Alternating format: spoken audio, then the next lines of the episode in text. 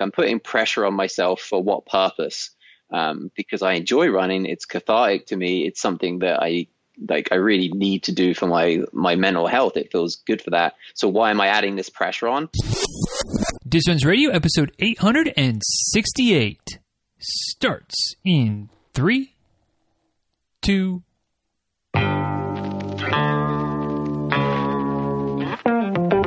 Welcome back to Diz Runs Radio, where I talk with runners from all corners of the running world about running, life, and everything in between. I'm your host, Denny Krahe, and it's just about time to head out the door for an easy run and a great conversation. So if you're ready, then I'm ready. Let's get started.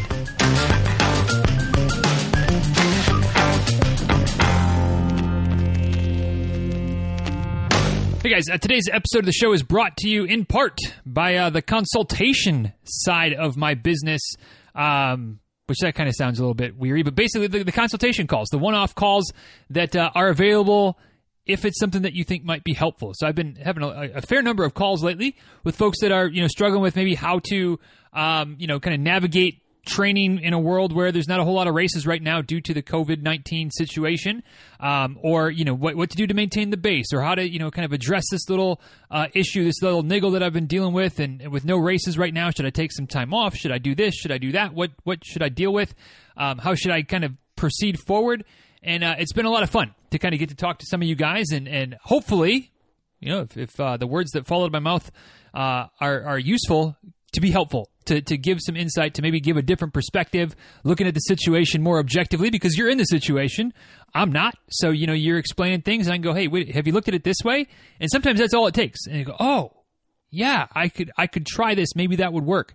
And then, you know, we're off to the proverbial races at that point uh, with the issue hopefully addressed. And so if there's something you're struggling with that you think that maybe, you know, talking talking through it with me if you think that maybe I might know something, which I, I that might be a bold stretch, I understand that, but maybe you think that I could help you with whatever it is, is that you're struggling with. Dizruns.com slash consultation is the link for all of the details. Uh, you sign up, it gives you a link to my calendar, and uh, you just pick a time that is open, that works for you, and uh, bada boom, bada bam, where we are on the phone talking through, you know, 20, 30 minutes, something like that, whatever it takes to, to get your questions answered uh, and hopefully give you some clarity on how to move forward that'll hopefully get you to where you're trying to be. So uh, if, if you would like to get on the, the, the phone, talk through whatever you're struggling with, dizruns.com slash consultation. All the info's there. And if you have any questions, just let me know. And now, without any further ado, let's go ahead and dive in to today's episode of the show. Hey guys, uh, today's guest is a, a, gentleman and a scholar that I used to work with, and uh, so I've gotten to know him pretty well over the years. Uh, certainly while working with him and, and helping him through, or kind of helping to try to navigate him through some ups and downs in kind of his running life. That uh, uh, you know, some of those things that none of us wish to happen, but happen to far too many of us along the way. Um, which obviously we'll get into a lot of that as we go. Uh, so no doubt, like I said, we'll talk about that. We got other stories that we'll get into as well, um, and so I'm looking forward to catching up a little bit and, and talking some shop with probably the biggest Spurs supporter I know, Mr. Ryan James Cloke. So, Ryan, thanks for uh, joining us today, and, and uh, welcome to the show. Hey, Danny, thanks for having me. Yeah, certainly looking looking forward to catching up a little bit. Uh, like I said, learning a few things probably that I didn't know uh, from before, and and uh, kind of seeing how things have, have gone recently for you. But uh, guys, uh, not a lot of social media and, and, whatnot to to connect with Ryan on. But uh, if you want to um, get to the show notes for today, photos, links, all that good stuff for anything we talk about. Uh, dizruns.com slash 868. Dizruns.com slash 868 is a link to take you back to the show notes for today. So, uh, Ryan, you, you've heard the show before at least once or twice, so you know kind of how the, the flow goes. You know what this, this first question is. Uh, no surprise to you, but uh, always excited, or oh, I'm always interested to ask it uh, because I never know exactly where anybody's going to go with that. And that's just simply ask, what is your favorite distance to race and why? Well, it's going to be the popular answer of the half marathon. Um, and I've heard a lot of people over the years say about why it's the, the best distance for them is because the training can be kept to a, a minimum. Um, and also, it's one of those ones that you feel like you can enjoy as you do. Um, it's funny, though, because I definitely thought about the wording of that question um, because I think the word race and run now is a little bit of a mm-hmm. difference in my head that if you were to ask the question, what is your favorite uh, distance to run, I would be six miles an hour by myself casually. Mm-hmm. Um, and I think that that's part of where I'm at in my head now, where I'm thinking more about running uh, rather than racing um, as part of my hobby.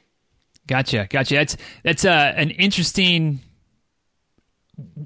way to look at the nuance of the two different words. And, and, you know, I think so often as as runners, or at least a lot of runners, we tend to just kind of like they're the same. Like like I mean, they're obviously very similar, running and racing. But but yeah, there's definitely two different ways. You know, two different mental approaches, two different ways that you get after it. As far as like you just out casually running, having a good time. Are you are you pushing the uh, the pedal to the metal? Um, so I'm, I'm looking forward to, to getting into your head a little bit more and kind of figuring out some of that that uh, distinction between the two.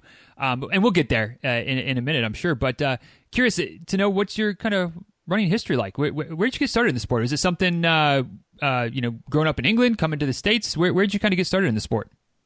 Well, I was never really a very sporty kid. Um, sport and athletics was not something that I was good at. Um, I, everyone plays soccer or football, mm-hmm. depending which way you're going with the wording of this as a kid.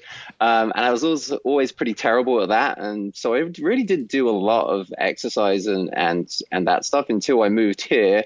Uh, moved here in 2011, but even then I was looking at the dates. So I was going through the archives be like, when did I run my first run? I ran my first half marathon in December 2015. Mm. Uh, so that was a little bit of half a year before that I started to think about running and started to, to do more running. And then um, the first half came in December of 2015. So it's not actually that long. And I think that's kind of interesting. I'm at that stage where I keep adding on two years for every year that passes in my life, where things become, you're, you're telling people that you've been doing something for 10 years and you look at the dates and it's only been five or six years because mm-hmm. it feels like 10 years.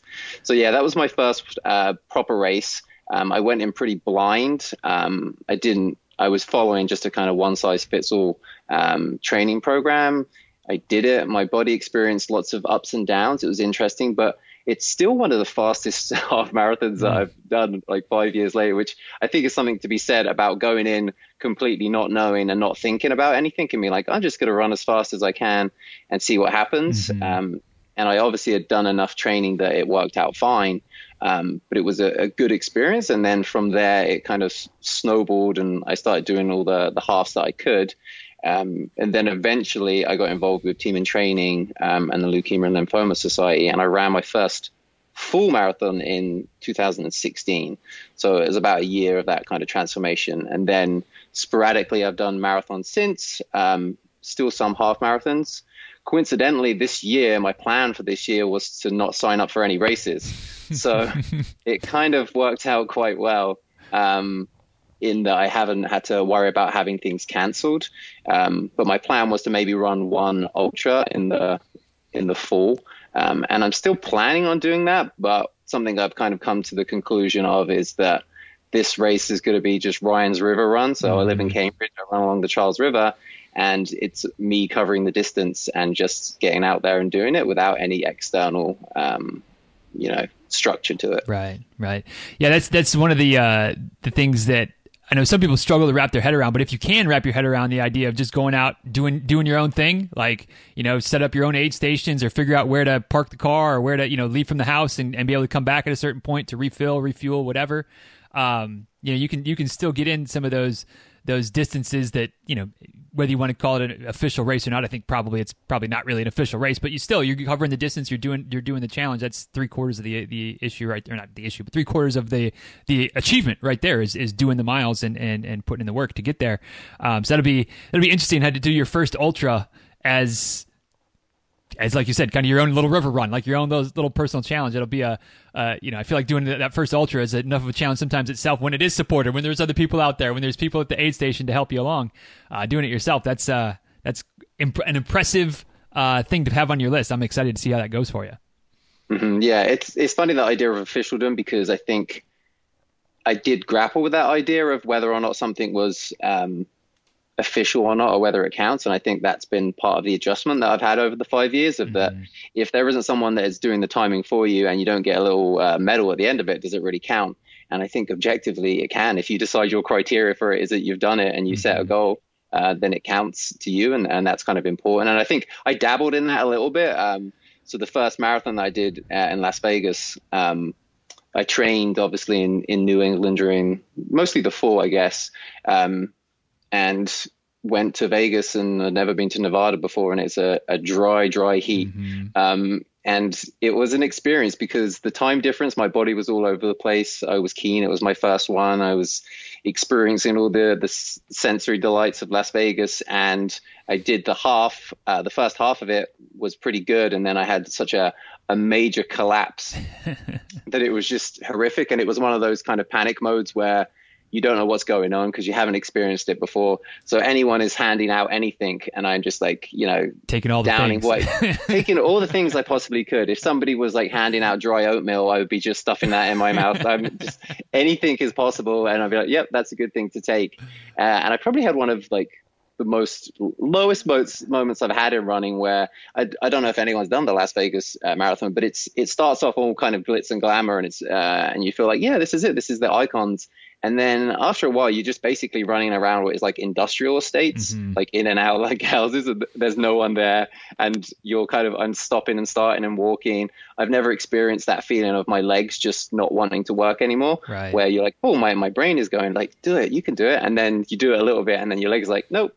Um, and that's the first time I've kind of had that body brain connection come up for me. But I'd been um, taken all of the things that people had in me gels, all the all the things you're not meant to do, which is to put new random things mm-hmm. in uh, into your GI system.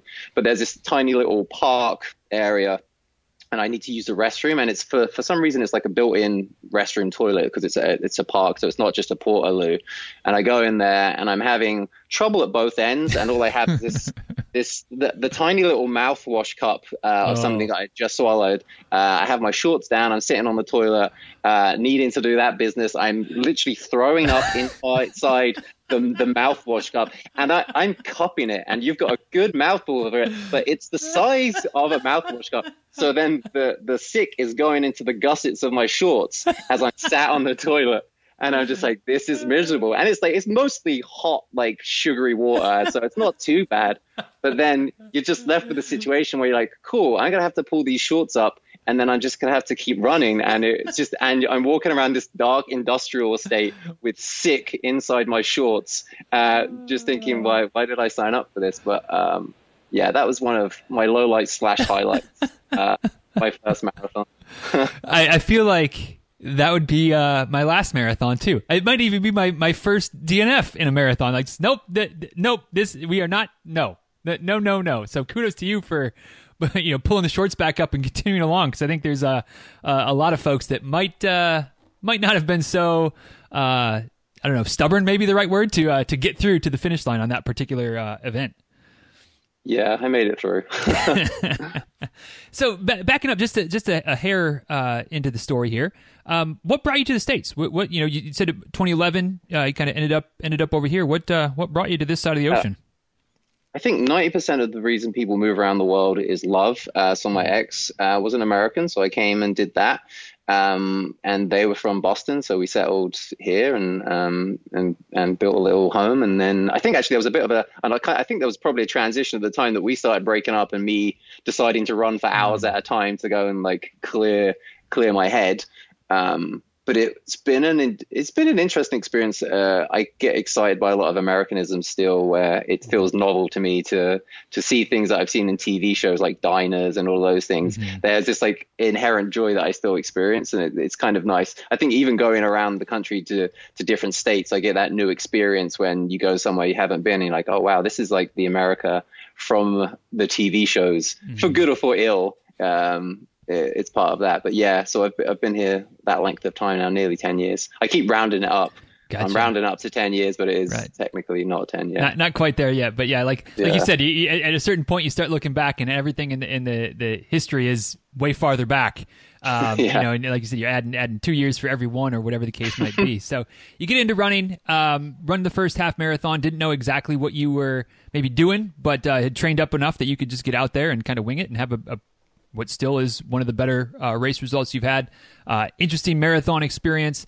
Um, where does uh, where does team in training come into the into the mix? Is that something that uh, came in around the same time, more more recently? How'd you find your way into into that side of you know, kind of the charity fundraising uh, component of the sport?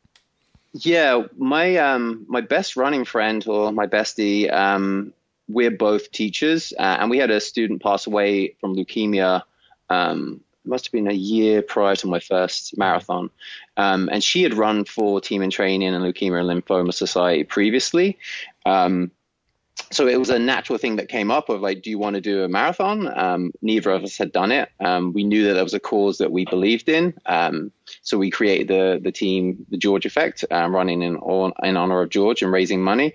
And it felt like a good way to kind of combine something that I was interested in doing and um, raising money for a cause that's super important um, and a cause that really does rely on a lot of donations to, to fund research, um, and that felt good. And I think that's been a consistent thread. The the three big marathons that I've done or um, have been through Team in Training, um, and I think it's been a good way to support a cause and a good way for what I'm terming myself as a hobby jogger to to have access to some of these cool races like New York and um, like Chicago, mm-hmm. um, ones that I would not be qualifying for uh, in a month of Sundays, but to be able to be part of that experience and to be raising money for a, a cause that is important. Yeah, yeah. Um, was was Vegas a team in training race? Yes, it was. Okay. Yeah. Okay. Yeah. So, so maybe that's that's a little extra motivation, I guess, to keep going when things start uh, start going a bit sideways. It's like, no, no, no, no, I, I have got to finish this for for George, for and for all the all the people that donated and all that type of stuff as well. Yeah, it's funny because I was thinking about that about the process of donations because you're like my network is not a, a big corporate network; it's a, a network of uh, educators and and people in um, non-profit sectors and asking them for donations when it looks like it. But it made me think when I was a kid that you would have like sponsored runs and you'd be like, can you give me 50p um, for every lap that I run mm-hmm. around the school field? And it very much was, it was determined how much money you would raise was based on if you completed the circuits or the laps to get your 50p. It would be like maybe a sponsored walk or something along those lines. And now how it's very different in that, you know, if I hadn't finished that race, the donation still would have existed, and it just it made me think a little bit about like the the when we do sponsorship and when we do running for that, people are it's people are looking for reasons to donate and to support charities, and it doesn't really matter if I finish the race. Um, and also, it's kind of commonplace now for people to run marathons, whereas like a while ago in in my lifetime, for sure, it, talking about running a marathon, you wouldn't be able to. It would be a rarity in a room if you were like, oh I ran a marathon um, and everyone's like, oh, wow, that's so amazing. Now, if you're in a dinner party, uh, someone's like, oh, I ran a marathon. And the person next to you is like, I ran a marathon this morning. and then somebody else is like, well, I ran a, an ultra marathon uh, in the middle of last night. And it's that, the, the commonality of it. But it, it does uh, make me think about how people are looking to support charities. And, and it is a good, it's a good vehicle for that. And I think um, that's what I think of it as. And that regardless of whether or not I finish or I do well, it's nice to be able to hang my personal goals on that. But really, it's a vehicle to raise awareness and raise money for causes. Yeah, certainly. That was something that um, you know I, I learned uh, a bit more about last year when I when I joined up with Team in Training to run the the Goofy Challenge, um, which is you know it's one of those like you have this this clear reason why that was the charity and why you got involved with Leukemia Lymphoma Society.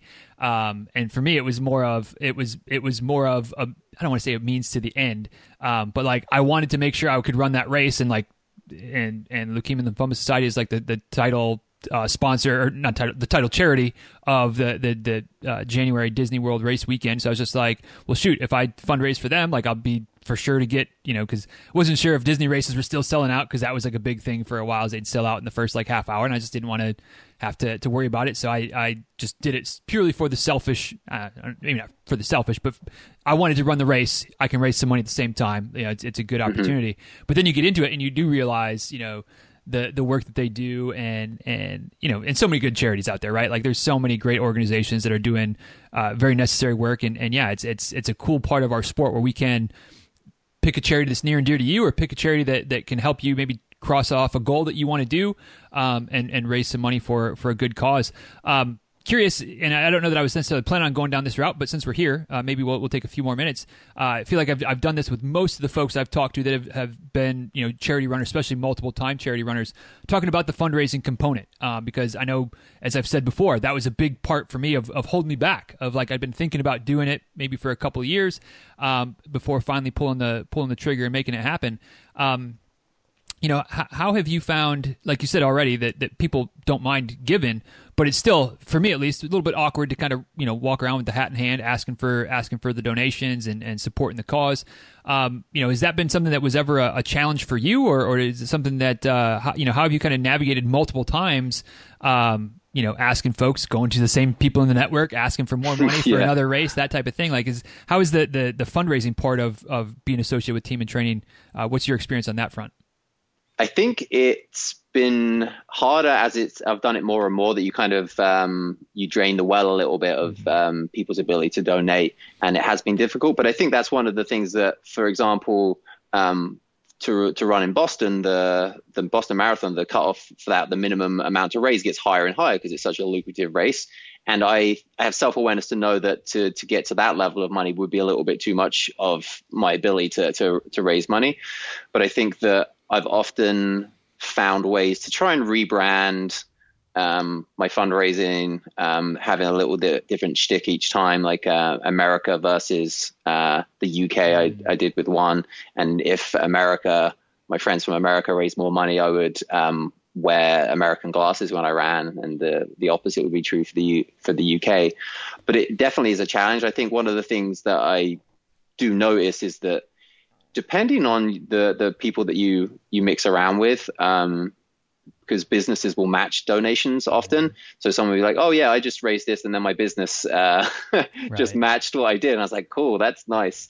Um, but it it it all counts, and I think that going into it, often trying to think of different events like um, pizza fundraisers we've done, um, individual donations are a big thing, raffles. Um, people are looking for for novelty. So if you make it novel, uh, you can get money towards it. But it is it is an interesting thing where you know that you've you have committed to raising a certain amount of money and you want to get there.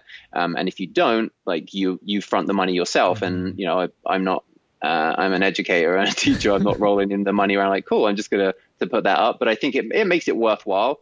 And I think local businesses are often being some of the the coolest um, source of funds because they will give you um, prizes that you can raffle off, and then it's actually cool prizes like massages or mm-hmm. exercises class that do have a lot of monetary value that you can throw in, and then people are willing to to put more money into the to the raffle situation. But I think individually, I've raised over 10,000 or just just uh, around 10,000 mark and then as a team um, my running partner Harris um, she's she's run more races under team in training and I think as a total our team is close to 40,000, wow. um, which is she did Boston, so there's a big chunk of change mm-hmm. From the from the mm-hmm. Boston uh, marathon that went there. Um, but yeah, yeah, it's it's uh, you know, and then like you say, every every little bit counts, right? And like you hear those numbers, like wow, that's that's pretty awesome. But then you hear some of those other teams that are like, yeah, 500,000, 750,000. You're like, daggum.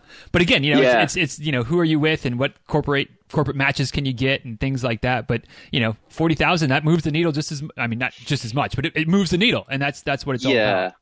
And they have these big banquets before the races where you have all the people who have been uh, doing it for ten years who have raised these like huge uh, figures, and often their stories about what they do for the organizations are so touching. Um, it just like makes it worthwhile, and I feel like those moments where you hear about um, people's experiences and people often some of the biggest fundraisers are people who have been directly impacted mm-hmm. um, by leukemia or whatever the, the cause is uh, and it is amazing and i think that's that kind of lifelong commitment to find a charity that you're really believe in the ethos and the philosophy behind and then be like cool over a lifetime i can you know really contribute to this and it, yeah, and it's you know just you can draw your parallels to whatever you want. You know, running like every every mile, like oh, like what one, one mile, you know, three mile run today. Like what does that do in the grand scheme of things? Well, it, it allows you to keep building and moving in the right direction. And you know, one one one race where you raise a few hundred bucks or a few thousand bucks, like well, what does that do in the grand scheme of things? Well, it just keeps things moving in the right direction. So it it certainly yeah. all uh, builds up and and uh, is is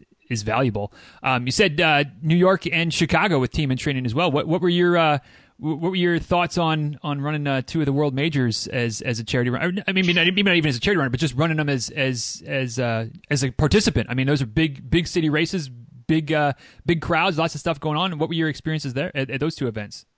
It's a lot of fun, and uh, I think that I think Chicago was the height of fun for me because I think during my period of running, I I'm kind of a student of your podcast in many ways. I know that we work directly in the coaching thing, but every fun uh, novel idea that someone's like, this is what you should do uh, to run with, you should try it. So like intermittent fasting, mm-hmm. like this is the thing that I'm going to do.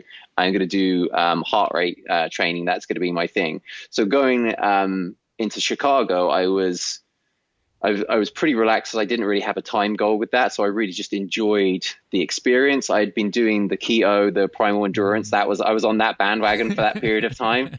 Um, and it was fun and I was excited to do it because it was just an epic event. These things are organized so well and uh, and all of the the crowds that come out and cheer just a, a real great great experience. And I think one of the things I was wondering is what which which did I enjoy more? And I think I think I enjoyed Chicago more, but that's because when I went to New York, I put some pressure on myself to perform in a particular way. But New York is wild uh, in its own interesting way. There was definitely, I think it was like mile 20, there was a woman crossing the street with a giant sheet cake. And she was just holding this sheet cake trying to cross the street. And I was just like, this is the most beautiful sight I've ever seen. This woman trying to get this cake from one side of the street to the other as runners are just like, no one's doing particularly well because it's so late in the race. So no one's like looking real good, but they're like slowly navigating and dodging through this woman with the sheet cake. But going through all the boroughs in New York was really cool. It's, it definitely felt like a good tourist run to do, um, to see, uh, to, to, see the locations, um, with it. And I think, yeah, so I don't I don't know which one I like uh, the most out of the two, but I think because I'd relaxed my expectations on myself um, in Chicago, I was able to enjoy that a little bit more. Gotcha. Yeah, I think I think sometimes that, that expectation piece can be a you know a, a, a double edged sword because if you hit if you hit your goals, that's like great, awesome, like what a what a great race. If you come up on the on the wrong side of the, the it's like oh like you know what what could have been versus if you just have no expectations, just go out, have fun, run, and enjoy enjoy the enjoy the company, enjoy the crowd, enjoy the course, whatever whatever it might be. Um, you know, it's you, you're destined to not have that kind of there's no chance of having a black cloud really hanging over you because whatever there were no expectations going in. Um, you know, being a being a, a, a, a what is the proper being a, proper Englishman? Uh, any mm. uh, any ambitions of running London one day and, and getting the third of the world majors uh, off the list? Yeah, I I put my name in the draw for uh, last year and didn't get it. Um, so I think I'll keep putting in for the lottery. I think that would be a fun little thing to do. And I think as I move forward, I think one of the things that I think about is that if it's very similar to yourself is like I want to be able to do this for the rest of my life. Mm-hmm. Like I want to be able to run for the rest of my life. Um, so the pressure is off because I have the rest of my life to do it. So if I keep just dropping my hat in to try and do it each year, eventually it will happen. And I think doing it around London would feel like a, a nice kind of uh, a symbolic uh, gesture for me to mm-hmm. to run around and experience that. I think that that would be fun fun to do. It used to be sponsored by a margarine company, which I don't think it is anymore. The, Flora London Marathon. Um, yeah.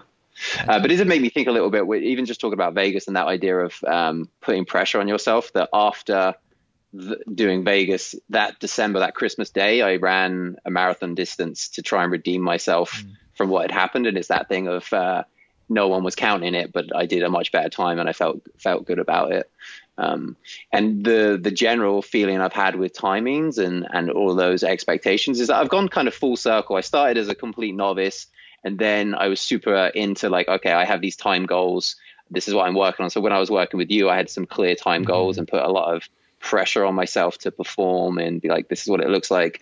And then, um, and we'll probably talk about it in a little bit, but my labral tear that I got um, kind of impacted what I could and what I couldn't do. And then I think my philosophy on what running meant to me kind of changed and evolved a little bit.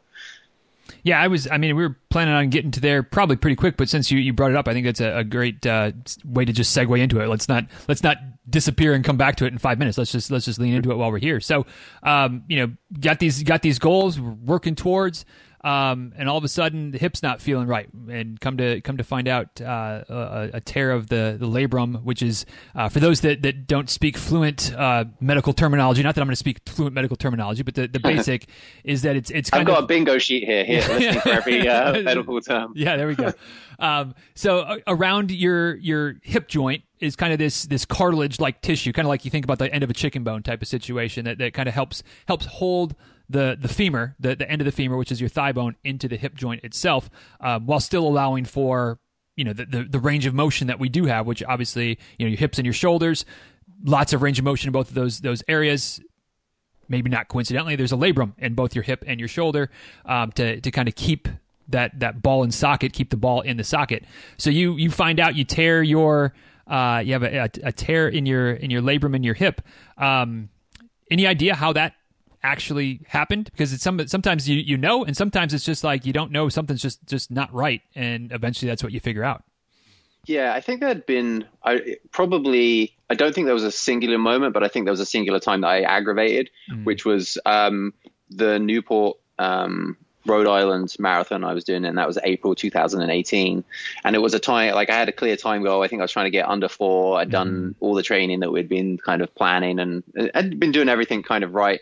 And I think the last couple of miles of that race, I was running it with a friend. Um, and I'm not a competitive person in the slightest. Like I think that that's probably clear but I'm more polite than competitive. And they were kind of having this competitive edge to like the last half of the race where I was, I was like, I'm, I'm pretty sure I'm done here. Like I'm going to just like gradually get to the finish line. a little bit disappointed, but they kind of were edging and like, oh, cool, let's like race this little bit. And out of politeness, I was like, cool, I'm going to push it a little bit uh, more than I like actually want to. It's like there's probably two or three miles left to go. I'm, I'm, I know that I'm not in a, a great position, and I think that probably fully aggravated it being like it so far into the race and then trying to push a little bit at the end when my body wasn't really up to it. But I felt it getting into the car at the end of that race. Like I lifted my leg and I was just like, uh, this doesn't feel right. Uh, it feels a, a, little bit abnormal. So then you don't know because you just instantly are like, maybe I just like stressed it. Maybe right. it's like the muscle. And I know that we had like lots of conversations about it. And I went through the, from April all the way through to I think it must have been New York that I wasn't fully sure. Like I didn't have a mm-hmm. diagnosis. I was trying to be like rest it, ice it, um, do all the strength training that you can do, and then I think it must have been December, so it was after New York. I had the scan, um, and they were like, "Oh, cool, like it's a tear," um, and that makes sense. And it's it's nice to have a little diagnosis where somebody's like, "Yeah, there's a reason why it like feels mm-hmm. weird or feels off." Um, it's like kind of puts your, your mind to ease um, a little bit. And then I went through this this period of time where I was, uh, I think I, ha- I was trying to decide what I wanted to do with it because there's lots of options and they offer they're like okay you can have surgery but the results of the surgery are not always great like you could flip a coin and it's going to work out for you um, i was like what's the worst case scenario and they're like you need a hip replacement at mm-hmm. 35 or 33 at the time. And I was like, oh, that sounds a little bit, that's, that's, that sounds a little bit drastic. Uh, I feel like it doesn't feel like I've run on it and I know that I can do a level of distance with it. So then I was investigating um, ways around it. And then I found this, um, the FI, FAI fix, um, which is essentially a couple of guys that work with people who have hip impingement, but their premise is that you don't need to have surgery for a lot of these things. You can build muscles around it to mm-hmm. kind of almost act as this muscular muscle cushion for where the tear is to, to support it as you run.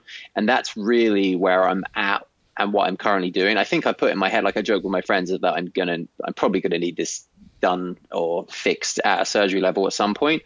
But I, I slowed down what my goals were, and I, I really kind of thought about, well, if I can still run 10 miles and it's okay, it just feels off, it feels a little bit uncomfortable.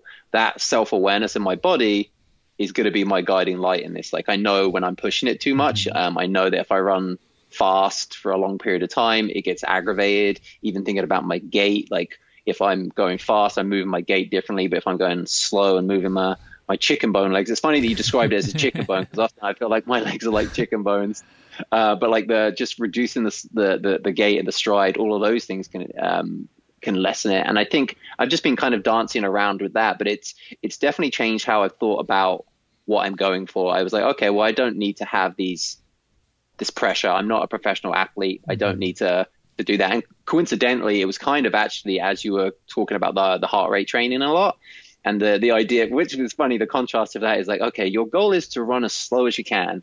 Like, it's just like the opposite is like, yeah, you've got to be running as fast as you can. And it, and it made me think about purpose and what the purpose of each and individual run is. It's like, okay, well, I'm trying to build a base here, or this is my speed day, mm-hmm. or I'm trying to do intervals here. Like, what is what is the purpose of my run? And I think right now I have that, but it's just to, to keep moving and to keep a fitness of base. And I know that I can push myself um, in mileage a little bit, but I can't really push myself in speed too much because that aggravates it.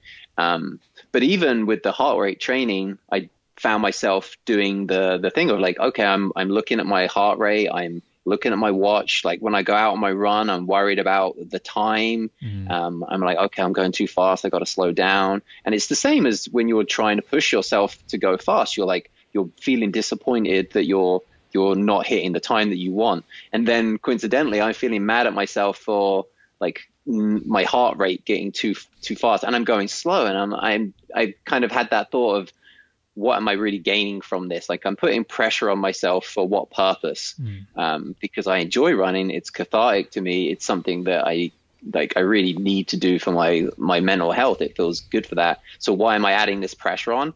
So now with this tear, um, I just kind of self manage and be like, okay, I'm going to do my runs. I'm going to do my little exercises, my strengthening, uh, like the the the dog peeing one and the the mm-hmm. fire hydrant all of those things are good and and it does help. Um, I was having um, some massage therapy on it, which was also helpful, but that I haven't had that since February, so it's been a been a while. Um, but it but what it looks like for me running now is that I definitely taken the pressure off myself in any shape or form.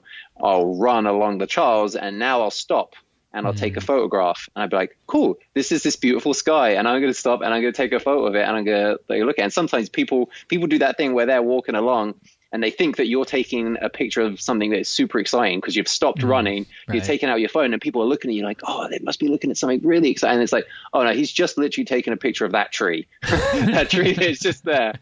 But I'm happy to do that now. I'm happy to kind of like pull off the the brakes a little bit and just kind of enjoy it and feel gratitude when I run and be like, cool. When it was really bad, like after I knew that I damaged my hip, um, that I wasn't able to do the thing that I actually enjoy doing. And now I'm like, cool, I'm, I'm really feel really grateful that I have the ability to go and do it. And even in the long runs that I'm trying to build up to this ultra right now, there's a level of I'm doing it without pressure. So mm-hmm. if I I'm running around the river, I'm coming back to my house, I'm like, cool, I'm going to use the restroom um, and do that, and that's cool. And then I'm going to go back out again.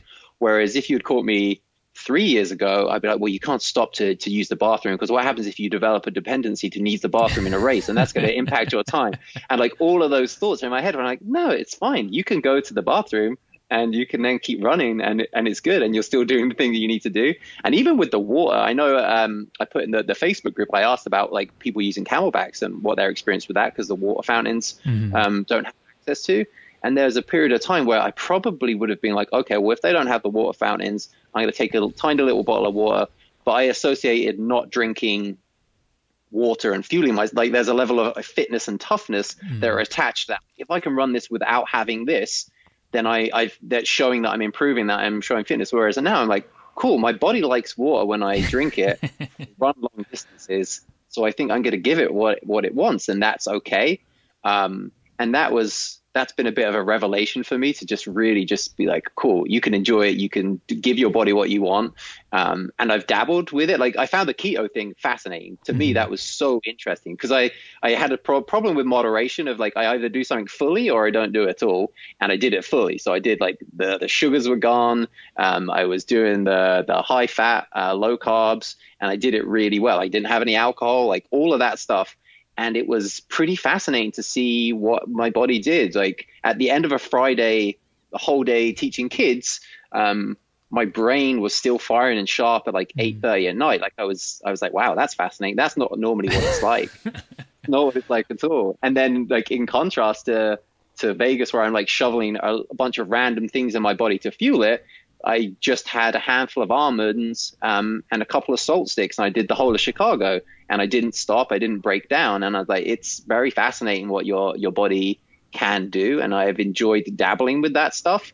But I think I wanna, if I'm gonna dabble with anything now, I'm gonna do it in a way that just doesn't have the pressure and just be like, just yeah. enjoy your body, enjoy the sights, enjoy like the space that you're in. Yeah, I, I, I, I wish that you didn't have to go through the injury to have that kind of perspective shift. Um, and, and it, I don't know, and maybe this is going to be the next question. If if you feel like you had to have the injury to get that perspective shift, but boy, it, sure it sure opens up the the world of possibilities, right? When it's when it's all just fun and there's not the pressure and you can try something different and if it works, great. And if it doesn't work, you learn something and, and you move forward. But I guess I guess going back to that question, and obviously impossible to to know because the situation played out how it how it did. But do you think you could have had that shift without the injury, or would it have taken longer, or, or no? Were you you know just maybe even though you say you're not super competitive, like you had focused focused goals, like you know what do you how do you think that would have played out? Yeah, I think I would have been on the cycle more. I would have been trying every new suggestion and fully committing to whatever the thing was going to be to help me shave off that time mm-hmm. um, because I was kind of and it wasn't you know like I said I, I, definitely class myself as a hobby jogger like I'm I was trying to get into the under the 140s for the half and then uh, consistently under four for the full marathon um, and I think I probably would have kept on working really hard at that. And I think I would have got to that. I, I did experience it a couple of times, and I've heard people talk about where you just kind of get sick of running a little mm-hmm. bit. Like you're like, well, I don't really enjoy this anymore. And I think that I would have kept on putting my pressure pressure on myself, and maybe I would have got to the point where I just didn't really want to do it at all anymore. Um, or I think I might have jam- damaged myself right. in some other way. I think one of the most fascinating thing is that saying that I didn't have a particularly sporty background, your uh, how you think of your body and what you're capable of and your limits is interesting. That when you're pushing yourself, you I felt like I always assumed the worst of myself. That if I wanted to stop, it's because like I'm being weak or that like I'm like not trying as hard as I should. And then I think I slowly started to experience this idea that my mind could power through anything in terms of pain, which, you know, you're getting signals from your body to, to slow down for a reason. And like our ability to push through that pain on the one hand can be a positive sometimes, but actually it can be a negative. So I think that I probably would have just kept pushing myself into to something else popped mm-hmm. along the way uh, yeah, so I think I, am kind of happy where it all landed. Yeah, I, I uh, you know, you're saying that you kind of it's it's that blessing and the curse, right? That we can we can push ourselves.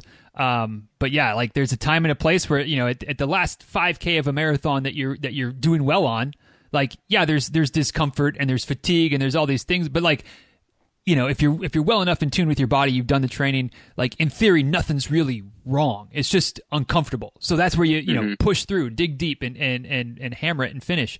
Um, but but if you just have that mentality all the time, when something is painful, when something is more seriously wrong, uh, and and you know continuing to push typically doesn't solve the problem typically makes it worse like you said until something goes wrong and and i, I wish that uh, all of us could maybe figure that that fine line out without going over it. But I think a lot of times that's what really you, you, what it really takes is is is having the injury, having the burnout, having the the whatever the negative to kind of recognize like, oh yeah, all right, note to self, like this okay, this not so good, and I need to respect that and and recognize that um, you know it doesn't need to hurt all the time, and no pain, no gain is not uh, exactly uh, a sound philosophy when it comes to really anything, but especially to to running when when your goal is to run for the next 20, 30, 50 years, as opposed to mm-hmm. I'm just trying to do the best I can three weeks from now. So it's it's yeah, all about that perspective.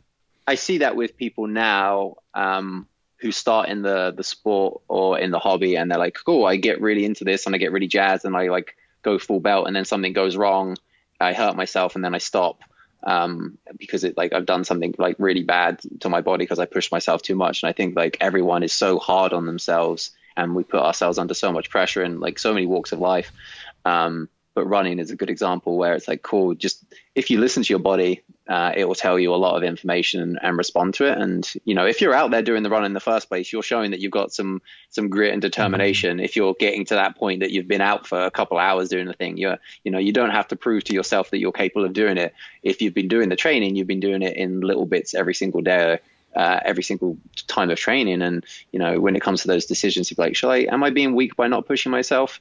Uh, it's like you're probably not. There's probably a reason for it. Um, and I'm saying that very much in the the classification of uh, hobby jogger.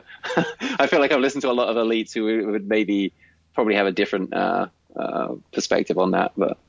Well, but they do, but but that's one of those situations where, and I've heard folks say before, like you know, learn from learn from the elites, right? Like do it, do what they do, mimic that into your own your own life, your own training, if you want to get the best out of yourself.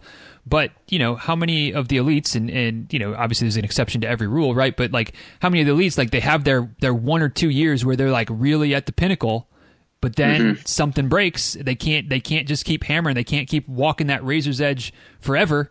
Um, and and you know it's not like they're still kind of hovering around the top. It's like they just fall off. And yeah, know, and and and maybe that's you know to have that that mountaintop experience. Like maybe that's what it takes. That's a, a trade off you have to be willing to take. But for you and mm. I, and and I would imagine probably ninety nine point nine percent of the folks listening, like I know as much as I want to qualify for Boston, I don't want to qualify for Boston at the expense of never being able to run again. You know, so yeah, like it's it's, yeah. it's recognizing that that what the elites do to be elite is probably you know like I don't spend six hours a day getting massages and taking naps and and doing all those things, which I, I, don't say that in in judgment. I just say like that's what it takes to be an elite. Yeah, right? yeah. You know, and, and, I think sometimes we put ourselves on the pedestal of being like, okay, well, I'm just gonna have a full time job and I'm gonna train like a, a professional athlete, and but you know those two ideas are pretty whole, hard to hold at the, the, same time, but we hold ourselves to that expectation because we want to do those things. Right. So we're like, okay, well, I need to be able to, you know, go to work, you know, take the dog out and then do this and do that. And it's, and it's, you know, it's a professional athlete's job is to do the the the being the athlete. So right. all of the the training and all that is their job. They're not having to to go and you know um, work and you know expend energy doing those things. Their job is to like my job right now is to get that six hour massage. Like mm-hmm. that's part of my job. Right. Uh, versus like I'm gonna go and like uh, send emails for five hours and like edit videos or something. Yeah, yeah. So it's it's again it all comes down to perspective, which I kind of feel like has been uh, maybe the maybe the takeaway for today is kind of a, a revolving topic of different ways of looking at things and perspective changes changes over time. Um, as, as we're getting close to, to wrapping up today, Ryan, though, uh, um, kind of one more kind of question I think about the the hip and the kind of how things have changed with the, with the labral tear and, and adjustments that you've made. Um, you know, like you said, still able to do some some distance. The distance seems to be less of an issue than than pushing the pace, um, which kind of makes sense. I mean, that's a lot of soft tissue types of things. Like if you when you push, you know, generate maximum force with with the speed work, things like that. Like you're you're asking for things to to be a little bit more. Uh, you just put more more tension, more pressure on the different parts of the body. Um, but uh, you know, have have you had to adjust, or how have you had to adjust your level of base? Maybe more cross training, maybe more other things to to maintain, so that when you do, you know, your own ultra, or when you when you get in a, a race with team in training to do a marathon or whatever, um, you know, how do you how do you keep from almost feeling like you're starting from square one every time there, there's something else that, that comes up because you're trying not to do too much to the hip, but you're trying to maintain like it's it's a balancing act. I know, but how have you kind of been able to do that balance in the last couple years? It's been a lot cross training. Like I'll use the the cross trainer once a week for a good hour. Um, that's that was like my norm to try to get to that. But as well, um, Pilates has been something that mm. I've done pretty consistently. I mean, everything in this current situation has been on pause, but I would supplement distance with Pilates and yoga um, sporadically. And I think that that's something that has always been useful for me, um, especially when we're talking about a very isolated area of the body that doing um, Pilates is going to help you build muscles in, in specific areas and build up a strong core, which is all helpful. But I think having the ability to get on a cross trainer for an hour and you're not really putting any stress on your body, but you're going through the, the motions with that, that's been really useful. Um, I think that that's something that has helped the situation. I think doing the the the exercises that are specifically targeting the the muscles around that area have been super useful, and then supplementing that with just kind of um, mostly consistent uh, cross training and strength training um, to do that. I know that we'd always we always want to do more than mm-hmm. we do. I feel actually planking has been a, a good thing. Um, just doing that for a, a couple of minutes a, a day, um, that hasn't done a, a, general effect. And I think often I find myself wondering what is impacting how this feels today, because the base level is like it's not. I'm not always in pain, but there's a, like an awareness of it. And i'm like was it because i had those fancy shoes on yesterday? Is that why my like hip is hurting? Is like is that the deal? Or is it because i went a little bit too hard? Or was it because i missed my, my pilates session? Like what is the thing that's like impacting that. Um, but I, would definitely say that keeping regular strength training is uh, is a useful way to to balance that because I can't do I can't do a lot of speed work. I'll try speed work and then I'll be like, oh god, that's, that was... that's me done. That's me done for a week. But it is funny because you have that moment where you're just like, yeah, I'm doing it, I'm doing it, and you're looking at it like I'm doing the thing that I've like I haven't I don't look at my time off the my watch anymore, but I look down like, whoa, you're like rocketing, and then you're like, oh okay, now I'm gonna be like Pay hobbling around, yeah. yeah. But yeah. well, and it makes sense for for your specific situation that doing the Pilates, doing the the core work, the planking. Um, I mean, strength training in general, of course, but anything that's focused on the hips and the core. I mean, it's, it's so beneficial for us as runners anyway. But you look at the at the labrum, and what again? What what is the the purpose of the labrum in your hip? It's to keep your hip joint intact and keep it stable and keep it you know going through the range of motion, but but not you know popping out is kind of a bit of a drastic way of saying it, but not wiggling around in, in the joint. Um, and so, you know, if, if there is, you know, there's a tear in the labrum, so it's the integrity of that structure is, is compromised a bit. But if you can, you know, like you found with the course and, and some of the, the stuff that you're doing there and just strength training the hips and the core in general, you know, those muscles are able to help to keep things in place. So, you know, the more and again, those are all beneficial for us as runners anyway. But but for you specifically, it makes even even more sense. So it's you know, it, here's me putting on my my uh, hypocritical hat of even you know making that, that that the priority that needs to be and making sure that those things get done. Because you know, again, if you you want to keep running for the rest of your life, then then we all need to be doing that type of stuff. But uh, maybe mm. it's even if I can say it's even more important for for you and other folks that are in a similar type of situation. Um, you know, it, it really is. Uh, I don't want to say a game changer, but it, it, it makes it a lot easier, a lot less strain on your body to to you know when the, the hips and the core and stuff are strong. So keep at it, my friend. It's it's uh, going to be a key for you going forward, no doubt. Yeah. So as we're uh, kind of at that that point of, of, wrapping up, gotta gotta ask a philosophical question, which I'm I'm a little uh, um, I don't know. I'm not that I'm struggling to come up with one, but it's like I feel like a lot of the common ones we've kind of touched on and, and gotten into uh, a few yeah, times. As, as mine's all philosophy. yeah, which which I like it. Like that's that's a lot a lot of fun. But uh, um, I think I think maybe um, ah whatever. Let's let's do let's do kind of a variation on one of the, the common ones. So the, the what has running taught you about yourself is a pretty common one, and we've kind of got into some of that that today as as well with kind of just difference in, in you know your personality and kind of how how things have evolved. But be curious to know maybe what has running taught you about others you know whether it's the, the folks that you run with like your your your friends that you run with all the time folks that you've met um, on on you know through team in training online running community, maybe folks that aren't runners but have supported you through through the fundraising and stuff that you've done. Um, what has what what have you learned about other folks uh, throughout this this journey of your you know last five years or so of, of being part of the the running community? Yeah, I think that everybody has a story, um, and that's something to always think about. Is that you just learn that every single runner is running with a backstory. Um, they're either somebody who loves running uh, and has loved it their whole entire life, and it means so much to them. They're somebody who's um, been running to, you know, maybe battle um, weight or like general fitness. Um, people who are involved with organizations have reasons to be there, like they have context for why they do it. And I think inherently people are just so nice and kind um, that you have people who do the water stops and they're going to stand out there in the, the sun uh, and give you a cup of water. And like that, you know, it's the most, the thing that our body needs the most is, is water. It's so, so important. And somebody to be like, I'm giving you this, like, mm-hmm. to help you keep going, um, really is, um, like, it's just monumental. And I'm always impressed with how, um, willing people are to give up time and how supportive people are. And people are, quick to congratulate and say like thanks for it. And i think that that's really interesting. And i think it's funny because i think a lot about running as a it teaches me about other people and teaches me about myself and community. And but it's something that you do by yourself a lot. And i think that that's an interesting thing because it, it, you're you're spending time thinking about yourself and how you interact with it. I've i've heard people on your show talk about their experience of running and when they see runners and like how that looks mm-hmm. where like they give a wave and they give a nod and it's like all great and it's camaraderie.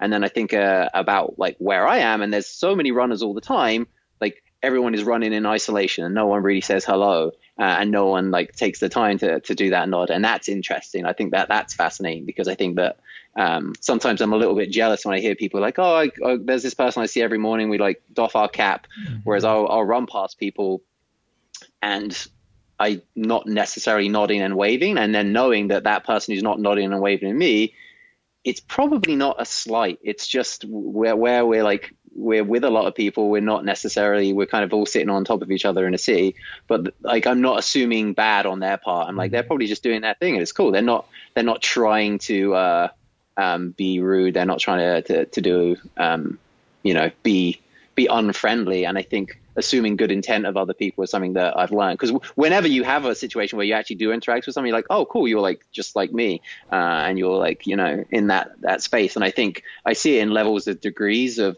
I actually tried setting up a, a running group in March. Like uh, it was a the, the premise of it was like it's queer runners. The idea is that like everybody's body's different, come together run a distance, have a little bit of community at the end. And I think that that's something that I hear people talk a lot about is that's important, like the running community. And I think sometimes you can intentionally try and build one. Uh, and that's what my plan was. But then uh, your timing wasn't great. my timing was definitely was was definitely not great. Um, but I think uh, people's capacity and their willingness to to share um, what they've learned with others is really there. Like I feel like I've dabbled my toe in so many different things in the five years um, like everything, like I said, any hot topic that somebody is, has talked about on your show, like I've kind of tried it and I've been in it. Um, and just that sharing experience with people and be like, oh, I experienced this. People will be just as generous with their experiences and they'll be like, well, this is what works for me. Like the, when I run, this is what I think about. Like I do a mantra and it's like, cool, that's nice that you're sharing that with me. Um, so I guess I've learned a lot of positive stuff about human beings. Um, and I've learned, you know, that that's inherent in us, uh, or can be can be drawn out very easily with running. Yeah, yeah, totally agree. Um, and uh, and and yeah, I, I, as per usual, I'm going to try not to, to muddy the water, but I'm going to encourage you to, you know, once once the COVID situation, hopefully sooner rather than later, but once it all kind of resolves itself, I I, I would love to hear you you know, trying to set that group up because I think that could be a, a, an awesome thing, and, and, just you know, building that community and, and, bringing people together is is a cool thing. I've I've tried to do it online, but boy, doing it in person is even even better. So, uh, love that idea, and, and, hope that's something that you take the ball and run with uh, going forward. So, guys, once again, uh, if you want to you know find out more about, I mean, not a bunch of links and websites and social medias and all that kind of stuff, but dizruns.com slash eight six eight is the link today. He's in the Facebook group. You can come say hi to him there too and, and connect a little bit. Um, but uh, Mr. Cloak, thank you for uh, for taking the time today for for sitting down. Good to good to catch up a bit. Uh, good to hear some stories that uh, I kind of already knew. Good to hear some other stories that I definitely didn't know. Uh, so I, I, appreciate appreciate the time and and uh, you know as as I say every time, but I certainly mean it every time as well. I certainly wish you nothing but the best going forward, and and uh, good luck with that ultra this fall. That's going to be a, a lot of fun. Thanks, Denny. Thanks for everything you do. We appreciate you. All right. Guys, thank you so much for taking the time to listen to today's episode of the show. I hope you enjoyed the conversation between Ryan and myself. And as per usual, I'd be curious to know what stood out to you from our conversation today. What was something we talked about that really kind of hit home with you? For me, probably no surprise since it seemed like we kept coming back around to it, and I even kind of highlighted it a couple times. But the idea of kind of changing your perspective, evolving, if you will, over time, uh, is something that I think that, that for some of us, myself absolutely included, can be a little bit difficult. You know, I think sometimes we, we kind of feel like we've got our entrenched positions. You know, we've been doing whatever, we've been running marathons for so long. The idea of like not running marathons, or we've been a road runner for so long. Like we can't, I can't get on the trail. Um, I've been chasing the clock forever. I can't, I can't just run a race for fun. Um, yeah, you can. Yeah, you can. And and you know, like like we talked about with with Ryan today it's it's a bummer that maybe it took an injury for him to really come around to changing kind of some of his perspective and, and changing some of uh, you know some of the reasons why and, and the, the, ambitions that he has in the sport.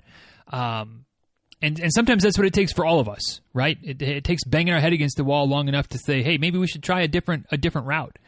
But I think that sometimes there's folks that I've talked to, again, maybe myself at various times of uh, my running career, where we just kind of feel like, oh, that might be something that would be fun, but I can't because I'm XYZ. You know, oh, maybe it would be fun to to run, uh, you know, do an, a, a Spartan event, but I can't because I'm a road runner, and I just I just can't do it. Like you you don't allow yourself to change your perspective, or you know, you've been chasing a time goal for so long that you, you feel like you can't stop chasing it and, and shift your perspective to something else because well I've been this is what, what I've been doing. And clearly with with Ryan's story and, and several points of it along the way, you know, it's okay to change your perspective. It's okay to change your focus. It's okay to change kind of maybe your why for running. And I think sometimes we think that it's not okay, but it is okay. And sometimes, maybe most of the time, it's helpful. It's healthy. It's the right thing to do. Because you know, I, have said this before once or twice, and I'll hopefully maybe say it again once or twice when it's appropriate because I think it's it's it's an important thing to remember that none of us are the same person we were six months ago, a year ago, two years ago, five years ago. All right, we we all change, we all grow, hopefully for the better. Sometimes maybe not so much, but but we're always changing. We're we're a different person tomorrow than we are today. As such, why can't our goals also change? Why can't our ambitions, our reasons, our our you know things that we ex- are excited about in the sport of running and obviously across all areas of our life. Why can't they also change? Why can't we change what we're our, our reasons, our whys, our goals? Just like everything else about us changes on a daily, weekly, monthly, yearly basis. So I think that's that's my takeaway. Is just this this idea that you know it's okay to change your mind. It's okay to change your focus. It's okay to shift your goals. And as as it relates to us as runners, as long as you're still running, you're still a runner. And you know what? If running ceases to be something you want to do, if you want to get into more into cycling or into swimming or into crossfitting or powerlifting or whatever, do it. Do it. Life's too short to be doing something that we don't want to do because we think we have to do it. All right? And so uh, I think that's that's the moral of the story for me. That's my takeaway. Is just that reminder that it's okay to change your mind. It's okay to, to change directions. It's okay to change focuses, foci, foci, whatever. It's okay to it's okay to change the thing that you're focused on. There we go. How about that? As long as you're doing things for you know the right reasons, and in this case, in most of our cases, because we enjoy it. Right when it comes to running, if you don't like running 5Ks anymore, which is why I don't run 5Ks anymore, don't run them but if you get sick of the marathon, you want to try just going fast and hard, do it. Want to go longer on the trails? Do it. Change your focus, change your mind. It's okay. It's okay. Which is uh maybe even even I don't know. I'm going to even stop that thought. I think it's a, a powerful thing to keep in mind on all areas of our life, all aspects. It's okay to change your mind. It's okay to change your mind. Thank you for for putting that seed in my head, Ryan, and uh, everybody else listening. Uh, what about what what seeds did Ryan plant for you? What thoughts are in your head now that weren't there an hour ago? Let me know at DizRuns on Twitter, at DizRuns on Instagram. You can also send an email to DizRuns at gmail.com. Or, of course, you can head over to the show notes today. We got some photos. We got some links to the things we talked about as well. Uh, and, of course, we've got uh, the comment bar down there at the bottom of the page. DizRuns.com slash 868 is that link. You can leave your thoughts and feedbacks, comments, and takeaways down there in the comment section.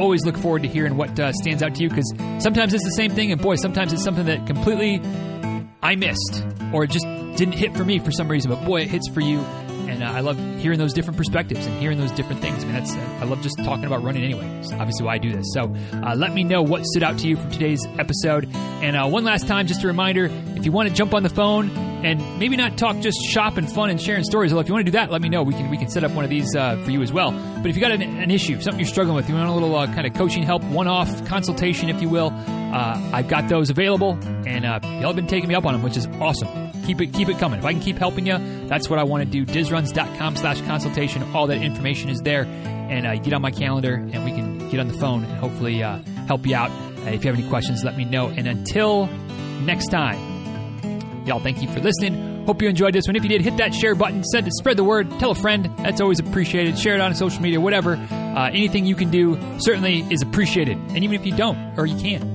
no worries. Just tune in next time. That's appreciated too. And until then, Please be well. Take good care. Thanks again for listening, and uh, we'll talk soon, all right? See you guys.